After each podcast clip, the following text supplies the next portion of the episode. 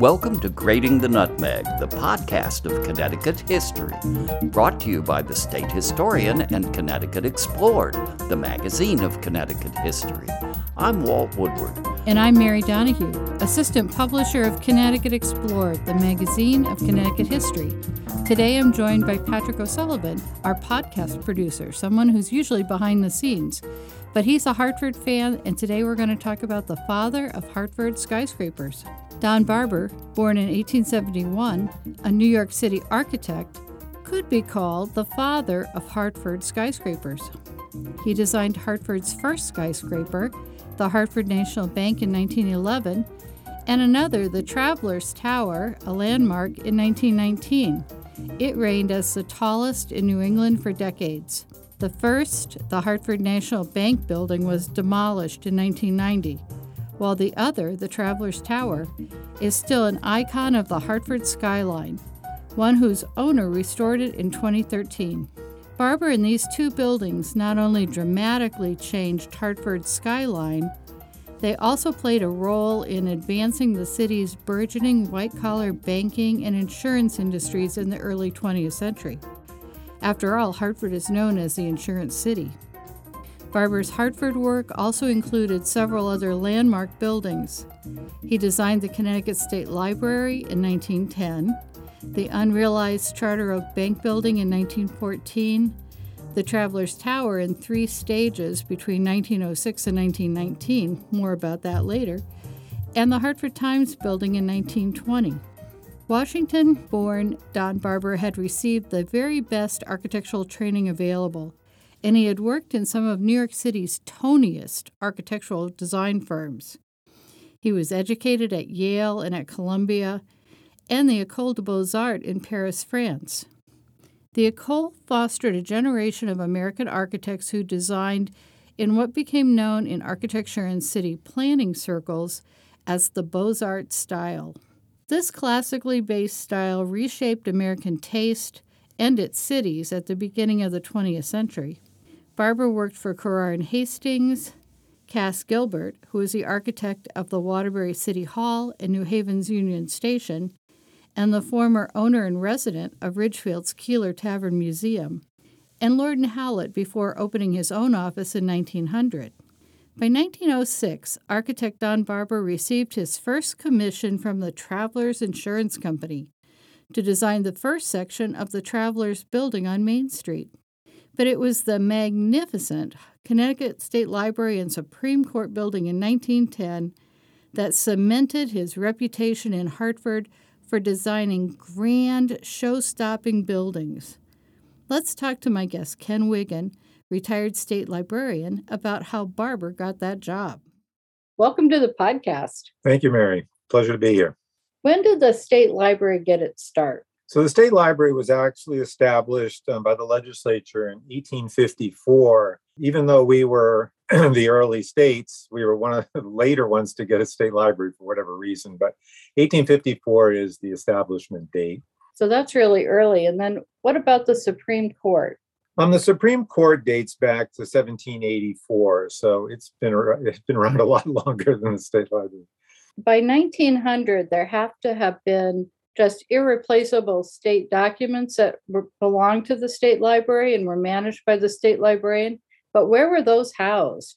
So the state library was first located in the old state house. And then when the new uh, Capitol building was built, they moved everything to the Capitol. And so from the time the Capitol opened um, until the 1900s, everything was stored in the Capitol in various rooms. And they were kind of beginning to encroach on the legislature's uh, spaces, and it was just a very congested building with a lot of documents, many of which had been collected by the Secretary of State's office and became part of the State Library collection. There was also a large collection of uh, portraits that had been started. So there's a little bit of you know art and museum piece to it. There's the historical documents, and they were just all over the building. Yeah, because I understand from you, an article you wrote that they were like under the eaves and in the attic. How accessible were those things? Well, I think that was part of the problem that while the books themselves may have been um, accessible, it was getting harder and harder to get at the other things. They were collecting and then just putting them wherever they could find room for because the building had not been designed to really house a library.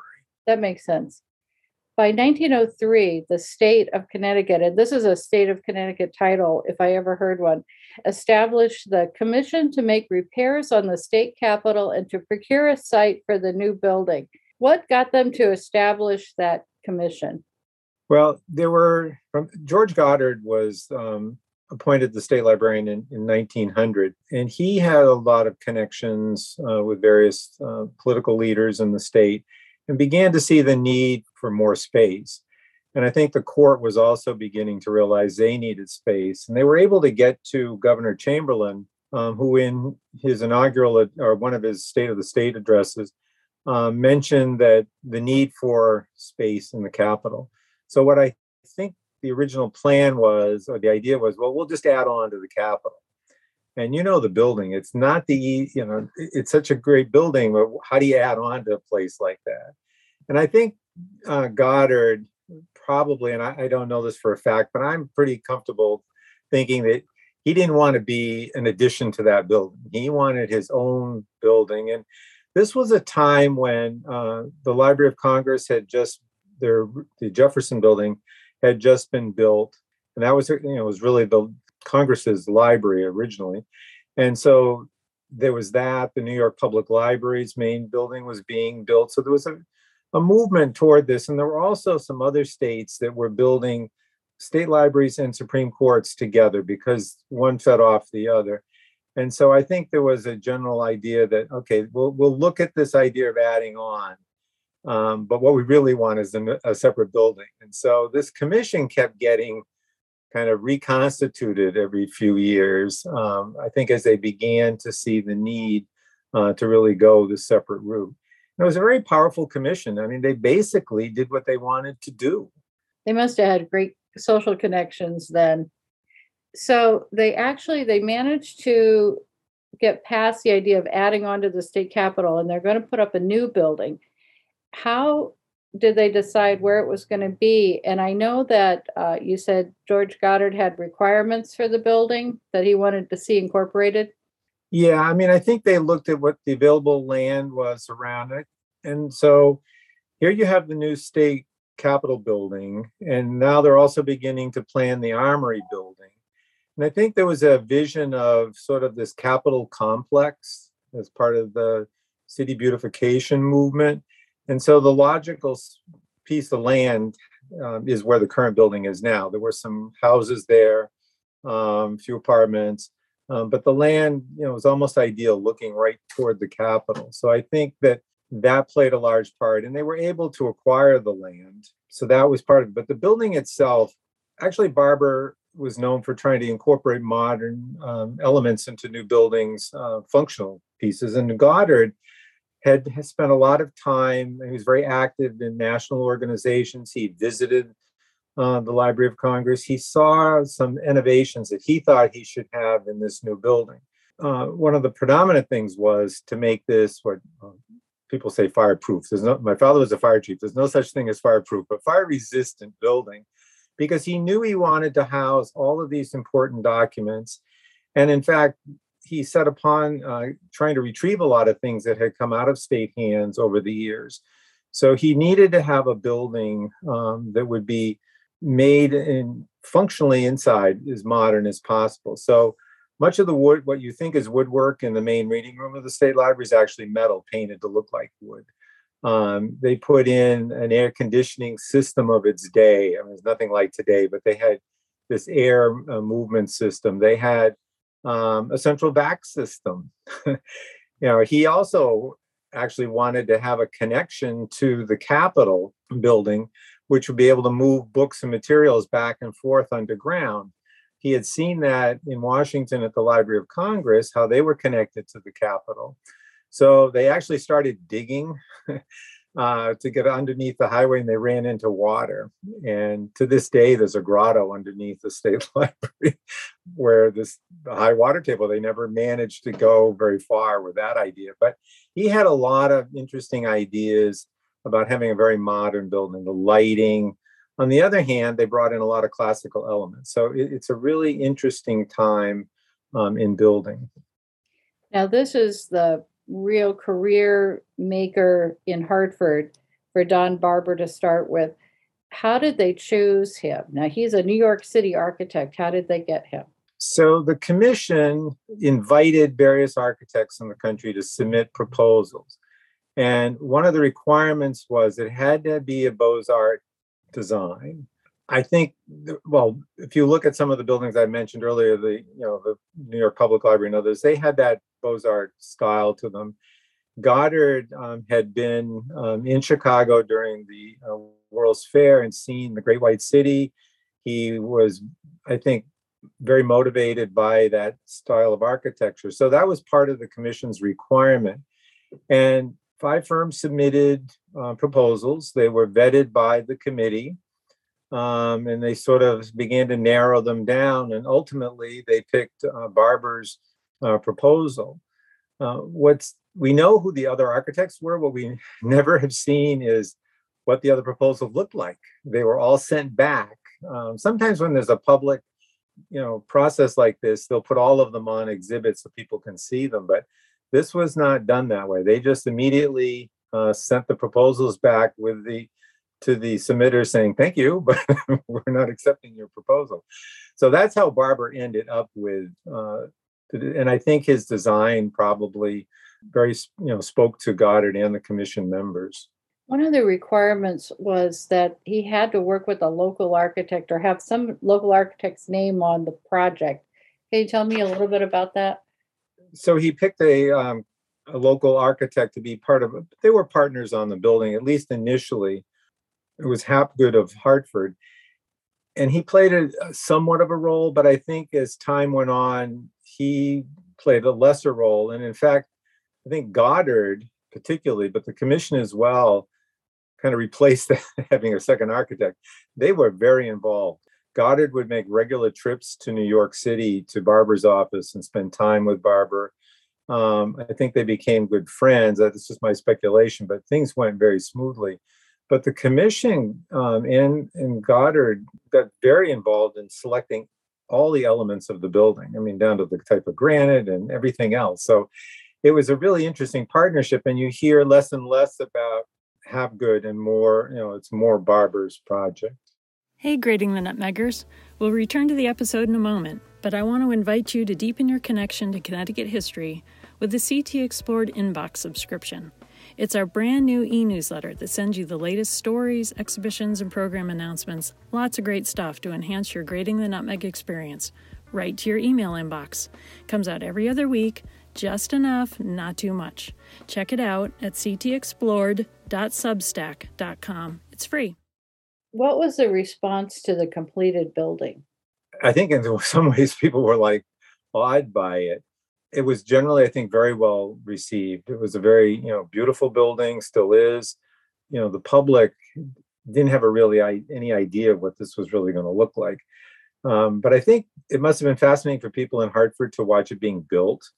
Um, the state library actually has construction progress photos of the building that were taken from the Capitol over time. So you can actually see the building rise out of the ground. Um, I mean, it was a massive building built almost all by hand it was all labor, hand labor, um, horse carts um, in the excavation of the foundations. So it was one of those last great buildings, stone uh, buildings built without any modern equipment. So I, I, think when they saw it being built and then the finished product was extremely well received. It got a good notice in the paper. A lot of people, well, they had a very soft opening for it.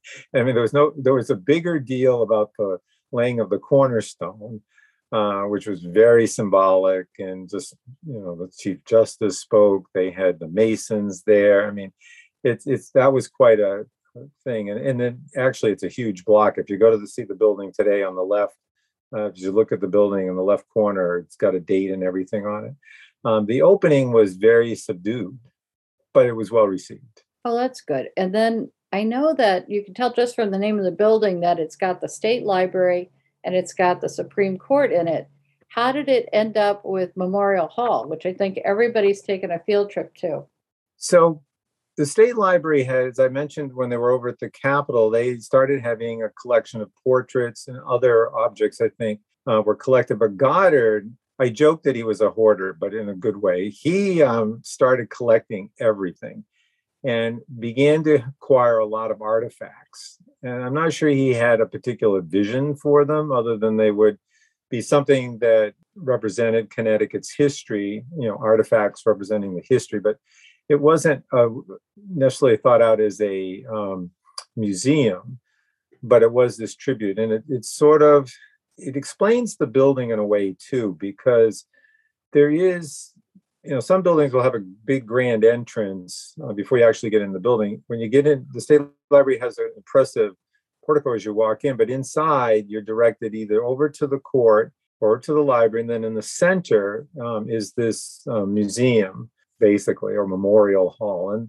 it was set up with lots of exhibits just kind of laid out there and it was really interesting but it, it was part of that. And then the collection of gubernatorial portraits which was something that was started at the started when they were still at the Capitol and then just continued over time. So they also needed space to put those. I'm not sure how Goddard convinced everybody, but that, that, they should be over at the State Library, not over in the Capitol. But because uh, many states, those portraits would be in the in the Capitol, um, but they are at the State Library. So um, it's just an interesting aspect of the State Library. Some of the features that were originally designed for the building really weren't completed until as late as 1931. What did that involve? So, like all projects, over you know, they kept running short of money. so some of the furnishings took longer to acquire and get in there. Some of the uh, the murals in the uh, Supreme Court uh, side took time. They were controversial, so that that took some time. There's a you know we talk about public art in buildings today, and a lot of state buildings have a, an element of public art. This building definitely did. There were the sculptures over the main entrance, um, and those took some time to do. There was also, as I said, the ceilings um, in the main reading room of the library. Um, all of that wasn't done when the building opened. Um, the last element in, in 1931 uh, was actually put the inscription um, over the three stones over the main entrance, designating history, justice, um, and the library. So, and that was controversial. that took a while to figure out. They wanted to put, you know, like Latin forms of the words. And I think people figured by the 30s, who's going to even know what that means? So they finally just, you know, came up with the wording. Um, but I think you know it, they just had to keep going back and getting a little bit more money to finish this and finish that. Just the the outfitting of a building of that size. Thank you so much. We're going to move on to Donn Barber's work that he get, receives in Hartford because he did such a great job on the state library. Thanks, Ken. You're welcome, Mary. At the beginning of the 20th century, Hartford was awash in downtown banks and insurance companies.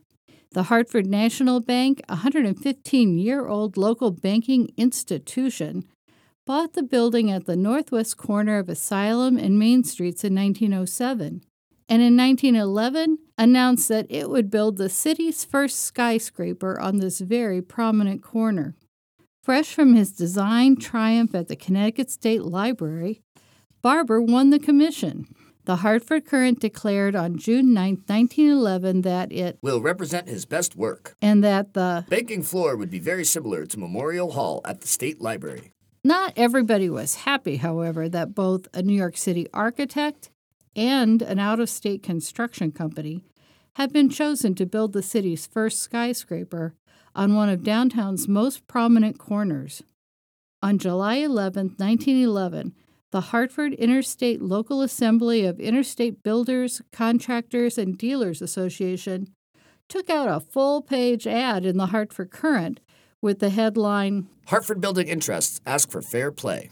The ad asserted that millions of dollars that should have remained in Hartford have gone out of Hartford and demanded that more construction projects be awarded to Hartford architects and builders. Barber was specifically called out. The ad reproduced a letter written on Barber's company letterhead that asked a local company to submit its qualifications for the project. That image was accompanied by a letter in response from Charles B. Andrus and Son, a local construction company, that argued although it had never built a skyscraper, the company was more than capable of doing so. The ad sentiment was New York needs Hartford contractors more than Hartford needs New York's. Now, Chicago is credited as being the home to the first skyscraper, the Home Insurance Building in 1885, built with 10 stories to a height of about 138 feet. Innovative Chicago architects began to use a metal framework of riveted girders that would support the building's weight and a curtain wall of exterior cladding. By 1889, New York City had its first true metal frame skyscraper, the Tower Building. But what are the three design features that make a building a skyscraper? As Nicholson Cole reported in The First Century of the Skyscraper A Short History, it was a wave of new inventions in the 1880s that helped architects to build higher than ever before. Bessemer steel, formed into I sections in the new rolling mills, enabled taller and more flexible frame design than the cast iron of the previous era.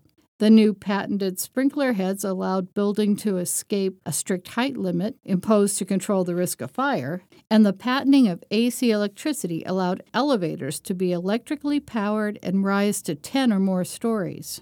Despite the high profile protests by local builders, work went ahead as planned on the Hartford National Bank building, and five weeks into the construction, nine of 11 stories of the steel frame had gone up. The Hartford Courant sent a reporter and a photographer to the Busby construction site. Their story on December 6, 1911, presented a revealing look at the work of the structural ironworkers, with construction taking place 100 feet or more in the air without safety harnesses or fall nets. The reporter reported that one person's opinion That it was an even bet that at least three men would be killed on the building. That was no idle speculation. As historian Jim Rasenberger explains in High Steel, the daring men who built the world's greatest skyline, The erection of structural steel, concluded a study in 1910 by the Bureau of Labor Statistics, must be recognized as one of the most hazardous industrial operations in the country. According to the Hartford Courant story, The ladders rose almost perpendicularly and were shaky at times. The building at present is no place for a nervous man. the photographer captured two striking images of the steelworkers. In their trade, a man must depend on the agility of his limbs as well as the accuracy of his eyes to keep his wife from collecting on his life insurance policy.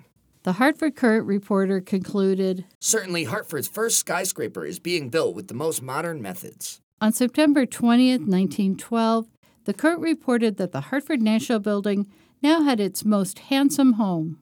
There is no question that the new skyscraper is the most striking building upon the landscape of Hartford. The height is the most striking characteristic. The building's design followed the practice of dividing the exterior elevation into three parts, like a classical column, with an elaborate base, plain shaft, and decorated roofline. In addition to the building's height, it had what was considered fireproof construction and two passenger elevators, all the elements of a skyscraper. As reported in the Courant, The bank occupied the first two floors, including an ornate banking floor, impressive lobby, president's office, and a board of directors room on the first floor. The bank offices above were equipped with the latest features to improve the efficiency of the burgeoning number of white collar workers, including secretaries, stenographers, clerks, accountants, and mailroom staff. The open floor plan had rows of desks. Time saving features such as pneumatic tubes that whisked paperwork between offices, mail chutes, file rooms, telephones, and messenger call services all contributed to the development of the modern office. The upper floors had 99 income producing offices, enabling the bank to further profit from its new building by renting them to other businesses. Travelers Tower on Hartford's Main Street had an unusual construction story. In 1905, the Courant announced that the company board of directors had chosen Donn Barber and Edward T. Hapgood as the architects of the new building, a five story building, not the tower you're thinking of. Soon after the building's 1906 completion, more offices were needed. By 1913, travelers constructed an addition on the south side, creating what could now be recognized as the base for the skyscraper tower that was to come. The 1906 and the 1913 portions of the building were identical, with a heavy rusticated stone arcade at the ground level, five floors of offices, and a massive overhanging bracketed cornice. When the addition opened in 1913, it was anticipated that there would be more than enough office space for employees for years. But business was booming and more office space was needed. Once again, Barber got the commission. The new office space was to be a skyscraper tower above the existing 1906 and 1913 buildings. This is an unusual approach.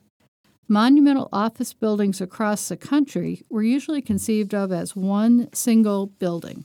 In The American Architect in 1918, Barber described the style of the new tower as free renaissance. The 527 foot tower is steel framed and sheathed in westerly granite. Quarries owned by James Goodwin Batterson, founder of Travelers Insurance Company in 1863, supplied the stone for the tower. Barber noted that the tower was unusual because it is not a straightforward square building until it reaches 400 feet in height, with flush, cliff like elevations on the north and south sides. Building materials, including the structural steel, were ordered before the onset of World War I so that construction could begin in 1917 and be uninterrupted by war shortages. Unbelievably, staff continued to work in the offices in the 1906 and 1913 buildings throughout the whole construction.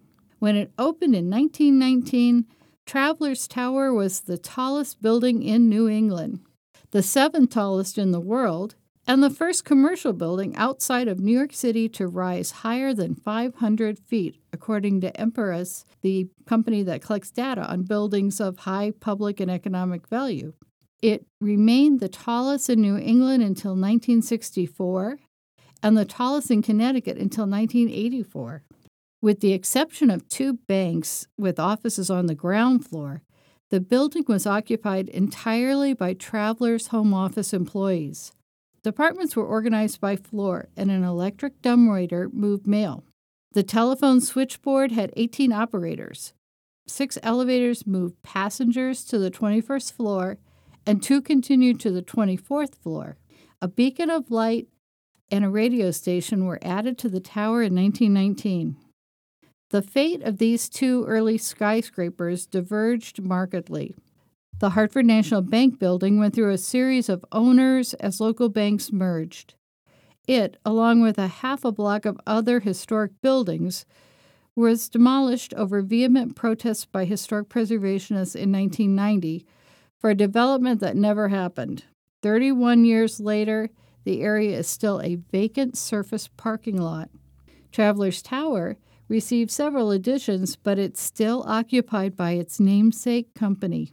In 2013, the building received a $30 million exterior restoration that repaired the granite stonework and cleaned and repainted the cast iron spandrels between the windows. Travelers Tower has been much photographed since it was completed and still shines as the most recognizable landmark of Hartford's skyline. On May 29, 1925, Donn Barber died. He had designed the Department of Justice in Washington, D.C., the New York Cotton Exchange, and the Lotus Club in New York. His obituary in Time magazine read in part As it must to all men, death came to Donn Barber, famed architect. Although during this period, a sinister and daily exaggerated swelling of the skull made it clear to him that he was doomed, Mr. Barber, with that unruffled suavity which is the highest manifestation of civilized courage, continued to transact business over the telephone, finished the last details of plans he knew he would never see executed, and set his affairs in order. Hartford is all the better for having landmarks designed by Donn Barber.